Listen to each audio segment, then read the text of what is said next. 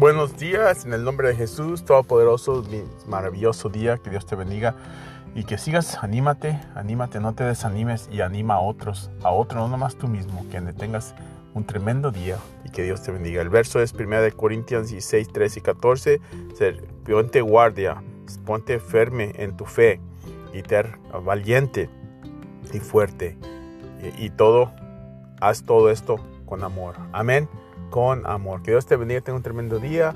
La persona de la Biblia era Simón, Simón, el hombre que era brujo, que hacía brujería y quería comprar el Espíritu Santo.